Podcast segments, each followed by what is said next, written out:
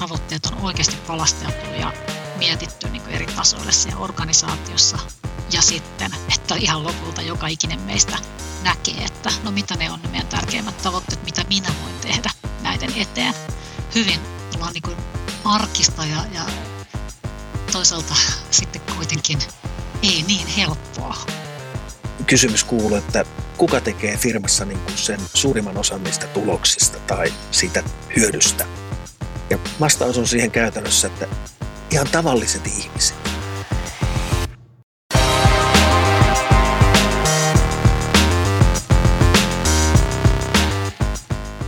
Kuuntelet Mandatum Lifein palkittu podcastia. Palkittu on ainoa suomenkielinen palkitsemista käsittelevä podcast. Se etsii vastauksia siihen, mikä saa ihmisen kurkottamaan kohti uutta, yrittämään enemmän ja tahtomaan vahvemmin. Tänään puhutaan henkilöstön tuottavuudesta ja johtamisesta. Miten henkilöstöön ja palkitsemisen panostaminen näkyy tuottavuudesta? Kohta kuullaan.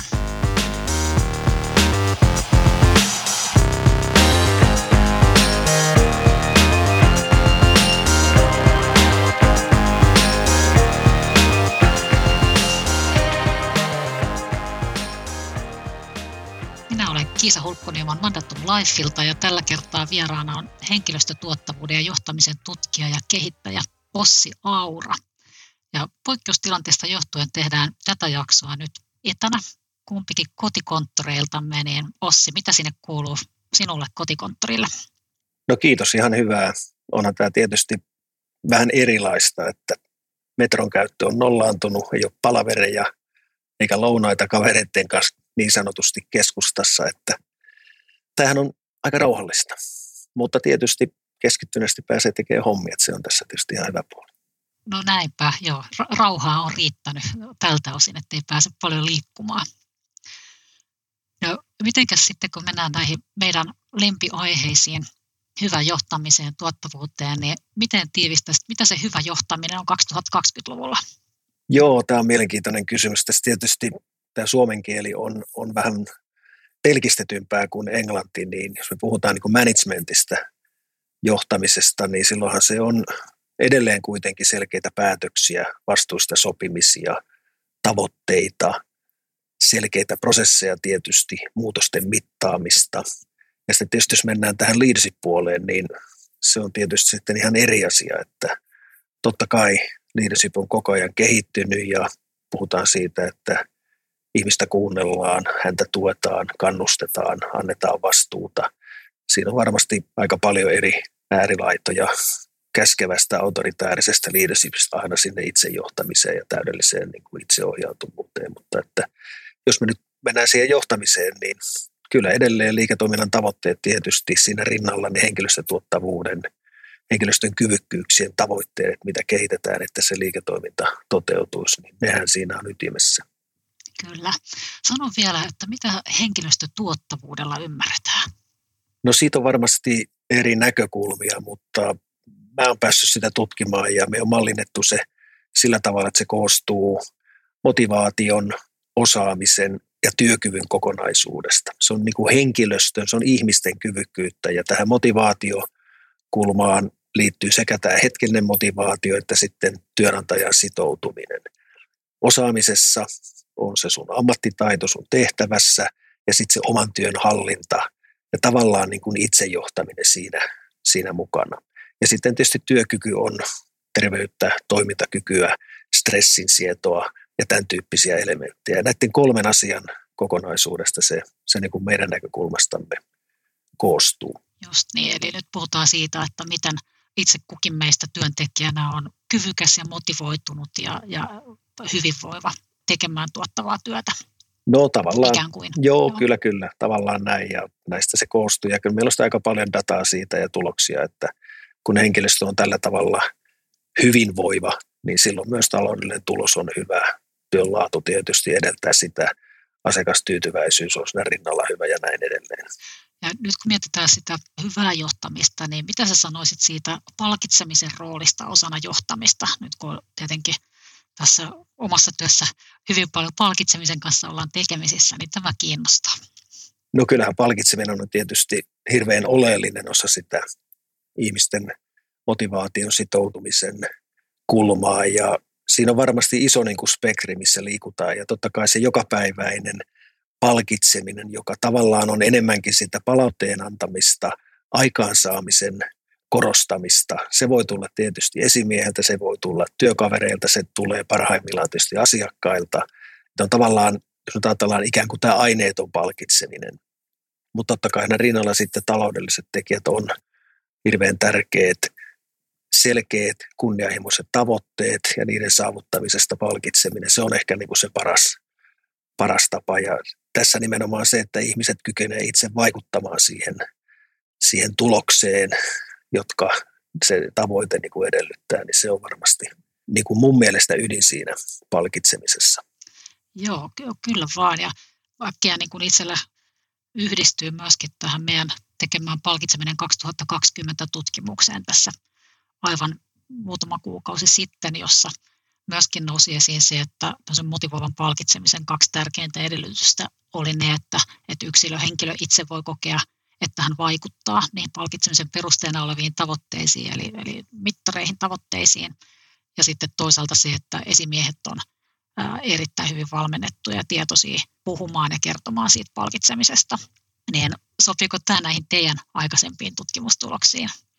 No kyllä se synkkaa niihin ihan hyvin, että oikeastaan se menee siihen motivaation ja oman työn hallitsemiseen, että jos sä todella teet hyvin sen duunin, sä saavutat jotain, niin siitä palkitaan. Ja tietysti sitten esimiesten rooli tässä konkreettisessa palkitsemisessa on hirveän tärkeä, mutta toki myös laajemmin, että he tukevat sitä henkilöä niin kuin siinä työssä, työn tekemisessä, ratkoo mahdollisia haasteita ja, ja tukee niin kuin hyvin kokonaisvaltaisesti. Ja siinä tietysti sitten tämä palkitsemisen selkeys on, on varmasti tosi tärkeää.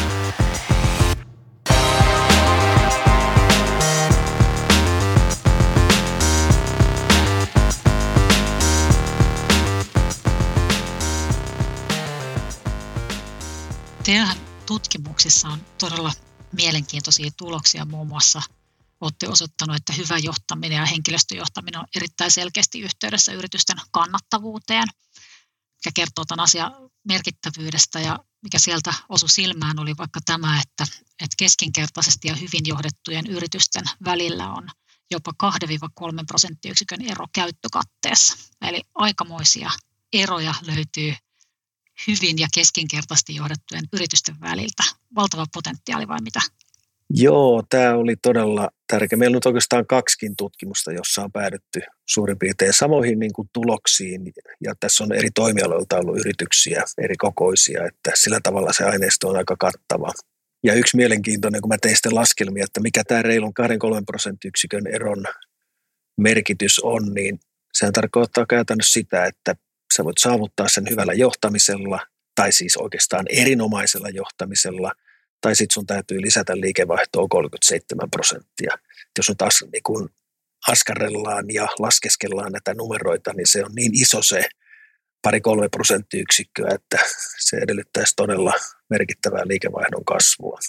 Se, mikä siinä se kokonaispotentiaali on, me laskettiin kaikki toimialat niiden liikevaihtoluvut, siis ihan, ihan nämä niin kuin bruttoluvut, mitä koko maassa on, niin käytännössä tarkoittaa sitä, että se on yli 9 miljardia se käyttökatteen kasvupotentiaali, jos kaikki yritykset johtaisi niin kuin paras kolmannes tekee. Et, et tavallaan se tavoite ei ole mahdoton, kolmannes jo tekee niin, että sitten se kaksi kolmannesta täytyisi saada vielä sinne hyvälle tasolle tässä kokonaisvaltaisessa johtamisessa. Just niin. Ja vielä jos mennään siihen, miten päästään hyvästä erinomaiseen johtamiseen, niin, niin kertoa vielä se, että, että mitkä on siellä oleellisimmat tekijät. No nämä on ihan yksinkertaisia asioita. Tavoitteet eri osa-alueilla, mitä halutaan kehittää. Ja mä puhun nyt niin kuin liiketoiminnan sisällä olevista tavoitteista, sitten henkilöstöön liittyvistä, johtamiseen, esimiestyöhön liittyvistä tavoitteista. Ja se, että ne tavoitteet on sitten jyvitetty jokaiselle toimivalle tasolle. Mä tietysti olen tarkastellut sitä niin kuin esimiestasoittain, että on toimari, johtoryhmä, sitten mennään niin kuin yksikön johtajiin, päälliköihin, lähisimiehiin. Että tämä tavoitevastuu, kokonaisuus on rakennettu hyvin. Se kuulostaa niin kuin hirveän selkeältä ja yksinkertaiselta. Tiedetään kuitenkin näistä tutkimuksista, että lähes puolet yrityksistä ei ole tehnyt päätöstä esimiehen roolista suhteessa oman porukkansa niin kuin henkilöstöasioihin esimerkiksi. Et sillä tavalla siellä on paljon kehitettävää. Mä oon monesti sanonut, että tämä tavoitteen päättäminen, vaikka se on niin yksinkertainen, se on vaikea homma, se täytyy tehdä, ihan oikeasti päättää. Sen seurauksena tulee tehokkaampia prosesseja, aktiivisempaa johtamistyötä. Just niin. niin yksinkertaisesti kuulostaakin, sulla on tavoite, joka on päätetty eri tasoille, kaikki toimii paremmin, se kumuloituu ja se tuo niitä käyttökatteen kymmenyksiä kerta kerralta lisää ja sitten päädytään siihen kahteen kolmeen prosenttiyksikköön, joka isossa firmassa on muuten hirveän iso, iso tuota summa. Se on kyllä totta. Ja mietin tässä taas sitä vastaavasti nyt näitä tästä palkitseminen 2020 tutkimuksesta nousseita havaintoja, joissa oli just tämä, että miten mielettömän tärkeää oli, että, että henkilöt itse näkee, kuinka he voivat vaikuttaa niihin tärkeisiin tavoitteisiin. Ja tietysti jos menee siitä taas kelaa tuonne teidän tuloksiin, niin voisi ajatella, että on tärkeää se, että ensinnäkin että tavoitteet on oikeasti palasteltu ja mietitty niin eri tasoille siellä organisaatiossa. Ja sitten, että ihan lopulta joka ikinen meistä niin näkee, että no mitä ne on ne meidän tärkeimmät tavoitteet, mitä minä voin tehdä näiden eteen. Ollaan niin arkista ja, ja toisaalta sitten kuitenkin ei niin helppoa, vai mitä? Joo, niin kuin tuossa jo sanoin, niin tämä tuntuu tosi niin kuin yksinkertaiselta, mutta käytännössä tämä vähän niin kuin jää tekemättä. Ja kyllä tässä varmasti on kyse siitä, että ne yritykset, joissa toimitusjohtaja, johtoryhmä on näissä asioissa tosi aktiivinen, jopa järkähtämätön, niissä nämä asiat on niin kuin kunnossa. Ja sitten ne yritykset, joissa niin kuin ikään kuin sovitaan kaikki kyllä, mutta kuitenkaan ei ihan niin kuin seurata sitä loppuun asti eikä olla aktiivisia, sitten ne jää vähän niin kuin, niin kuin puolitiehen ja se sitten heijastuu siihen ihmisten johtamisen aktiivisuustasoon. Ja tavallaan yksi komponentti, mikä tässä on vielä mielenkiintoinen, on tämmöinen kömpelötermi kuin johtamisen johtaminen. Tarkoittaa siis sitä, että johtoryhmän jäsen johtaa aidosti sitä omaa alaistaan, joka on vaikka nyt yksikön päällikkö, joka taas sitten johtaa aktiivisesti omaa alaistaan, joka on se tiimin päällikkö ja niin edelleen. Että tämä ketju on niin kuin katkeamaton ja aktiivinen. Ja tietysti kun mennään isoihin yrityksiin, näitä portaita on helposti 6, 7, jopa 8 tietysti PK-firmassa niitä on kaksi, kolme, on niin kuin helpompi. Mutta tavallaan tämän ketjun virittäminen sillä tavalla, että tavoitteet ja johtamisen aktiivisuus niin kuin ihmisten välillä on kunnossa, niin se on yksi avain siihen hyvään johtamiseen ja, ja tuottavaan johtamiseen myös tässä näkökulmassa. Kyllä, joo. Tämä kuulostaa jotenkin aivan mahtavalta johtamisen johtaminen, mutta todellakin kun kerrot siitä, niin ymmärtää kyllä, mikä siinä on niin tärkeää. Mitä muuten sanoisit nyt, kun hyvin moni muukin on, kuten sinä ja minä, niin etätöissä ja fyysisesti etäällä toisistaan, niin, niin nostaako tämä esiin jotain uutta haastetta tai mahdollisuutta tässä johtamisen johtamisessa? No kyllä tämä, joo, tämä nostaa varmasti sekä että, että varmasti hyvää tässä on se, että nyt mä olettaisin, että yrityksissä on sovittu hyvin tarkasti, että miten asioista niin kuin keskustellaan. Ne on alkoitu ja on, on videoneuvottelut ja voi olla niin kuin sillä tavalla, että se on paljon järjestelmällisempää tämä vaikka nyt yksikön päälliköiden tapaamiset ja niin edelleen ja niin edelleen. Ja, ja tota, se on niin kuin se suuri mahdollisuus. Tietysti sitten se heikko puoli on se, että jos niistä jää kokonaan ne henkilöiden väliset ja ihmisten väliset keskustelut veksi, että puhutaan vaan niin kuin asiaa ja paukutetaan niin kuin numeroita pöytään, niin se on tietysti se miinuspuoli. Ja kyllähän tässä tietysti tärkeää olisi se, että johtajat eri tasoilla olisi yhteydessä aktiivisesti tästä jokapäiväistä small talkia, mitä tulee niin kuin yrityksissä käytävillä ja kokoushuoneissa, kahvihuoneissa. Että sitä pitäisi pystyä niin kuin jatkamaan ja silloin se vaatii tietysti aktiivisuutta, että luuri esiin ja puhumaan. Kyllä, kyllä. Joo, ja, jollain lailla niin nyt tässä etätyön aikana, niin itselle on tullut mieleen se, että nämä niin kontaktit, mitä meillä on ihmisten kanssa itse kullakin, niin näistä tulee paljon tietoisempia, kun ne tehdään etänä.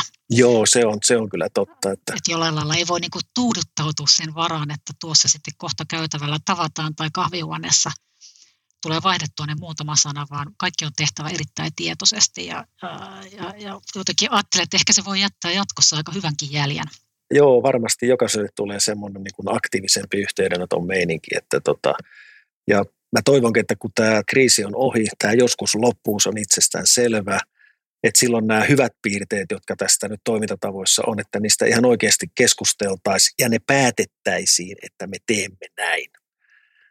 Että ei vaan niin kuin jutella, että olipas hieno, kun me pystyttiin etänä hanskaan tämä ja tämä asia tosi hyvin. Ja, mutta palataan muuten tähän samaan vanhaan ja istutaan kaksi tuntia ja katellaan toinen toistemme PowerPointteja. Sehän on niin kuin se menetetty mahdollisuus tästä, että me palataan siihen vanhaan, koska nyt tuntuu siltä, että tästä on paljon hyvääkin noin niin kuin toimintatapojen näkökulmasta. Tämä talouskulma on eri asia, että tässä varmasti suurimmalla osalla liiketoiminta vähän sukeltaa ja toivottavasti porukat saa sitä käännettyä, käännettyä sitä kulmaa vähän loivemmaksi, että, että tota liiketoiminnalla on mahdollisuus sitten myös säilyä.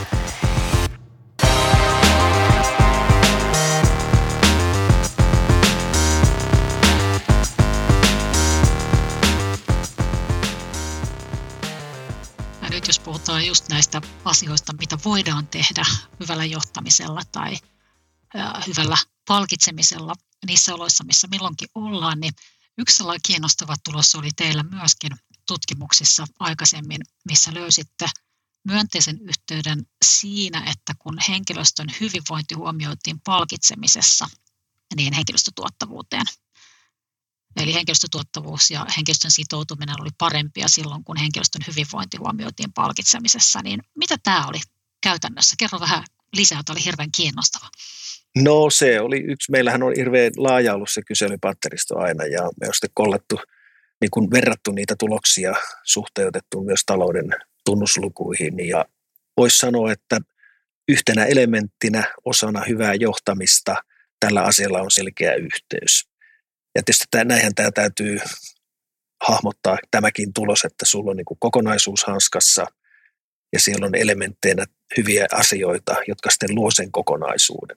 Ja taas niin kuin päinvastoin, että jos kaikki muu on retuperällä, niin tuskin palkitsemisella on itsenäisesti suurta merkitystä. Mehän ei tietenkään välttämättä löydetä semmoisia yrityksiä, jossa kaikki muu olisi niin kuin hirveän huonosti ja palkitseminen vain olisi hyvin, koska kyllä siihen hyvään palkitsemiseen yleensä liittyy se hyvä kokonaisjohtaminen, että sillä tavalla nämä on niin kuin mielenkiintoista. Se, se on aivan totta, että se olisi hyvinkin kiinnostava tapaus, jos tällä löytyisi. Tässä kun ei pysty laboratoriota muodostamaan näissä tutkimuksissa, vaan me niin kuin kerätään aineistoa elävästä elämästä, niin tämä menee tavallaan niin kuin näin, että ne hyvät käytänteet kumuloituu ja toisaalta niin kuin huonot käytänteet, eli käytännössä välinpitämättömyys, päättämättömyys, ne kumuloituu sinne toiseen päähän.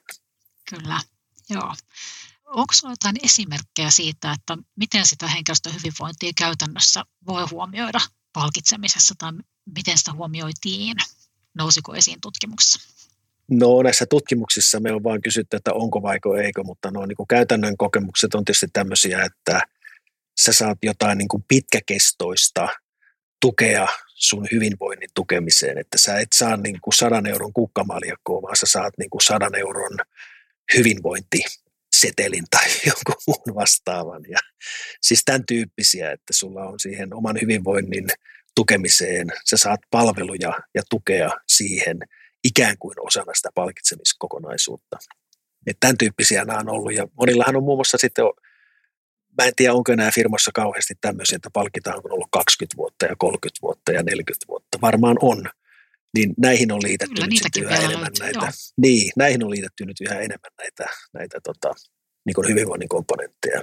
Juuri näin, eli sieltä tulee enemmän sieltä kokonaispalkitsemisen osina tällaisia hyvinvointia tukevia vaikka etuja tai huomioita tai, tai mahdollisuuksia, mitä ihmiset voi käyttää työpaikalla. Joo, kiinnostava juttu.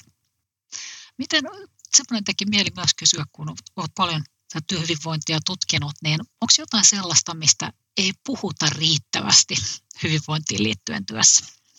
Puuttuuko meillä jotain keskustelusta? No se, mikä tässä varmasti olisi, minkä mä haluaisin kääntää, on tietysti se, että keskusteltaisiin niistä mahdollisuuksista ja hyvistä kokemuksista enemmän kuin niistä huonoista. Tietysti nämä huonot korostuu ja ne on tärkeää nostaa totta kai esiin. Mutta esimerkiksi niin kuin työuupumus, joka on niin kuin kaiketi lisääntyvä, niin mun mielestä sehän voidaan estää positiivisesti paremmalla johtamisella, selkeämmällä työkuvalla, selkeämmällä tiimin keskinäisellä työnjaolla ja niin edelleen ja niin edelleen. Ja yritykset, jotka tässä onnistuu, niin ei, ei niillä ole mitään kerrottavaa. Niillä menee niin kuin hyvin. Sitten firmat ja henkilöt, joissa tästä epäonnistuu, niin heistä nousee sitten nämä uupumustarinat esille. Että, että tämä on vähän tavallaan niin kuin semmoinen, että hyvät asiat ei nouse pinnalle välttämättä, ja sitten ongelmat nousee. Ja, ja tota, jotenkin tämmöistä kokonaisvaltaista mä en puhu tässä missään tapauksessa edes niin kuin uupumuksen ehkäisemisestä, vaan hyvästä johtamisesta, esimiestyöstä, hyvästä ihmisten niin kuin kyvykkyyksien käytöstä, joka sitten on, on sillä tavalla niin kuin mallinnettu tai sillä tavalla johdettu, että siinä ollaan niin kuin optimaalisella alueella myös sen työn kuormituksen ja, ja aikaansaannosten niin kuin välillä, että ei mennä ylös. Ja sitten tietysti mikä on ihan mielenkiintoinen tämmöinen niin kuin vaihtelu mitä liiketoiminnassa on, on monissa niin kuin kausiluonteisesti ja monilla yrityksissä tietyissä vaiheissa, että joskus on kiire ja silloin on kiva niin kuin puristaa, mutta sitten tulee toivottavasti vähän se löysempi vaihe,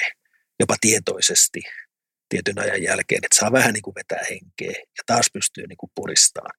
Et tietysti jos johtaminen on sitä, että koko ajan prässätään, prässätään, prässätään, kaikkea niin kuin puristaan täysillä, niin se on tietysti ihmisten kannalta vähän vähän niin kuin huono homma, että pitäisi olla vähän sitä, ei nyt leppoisampaa, mutta vähän rauhallisempaa aikaa aina välillä.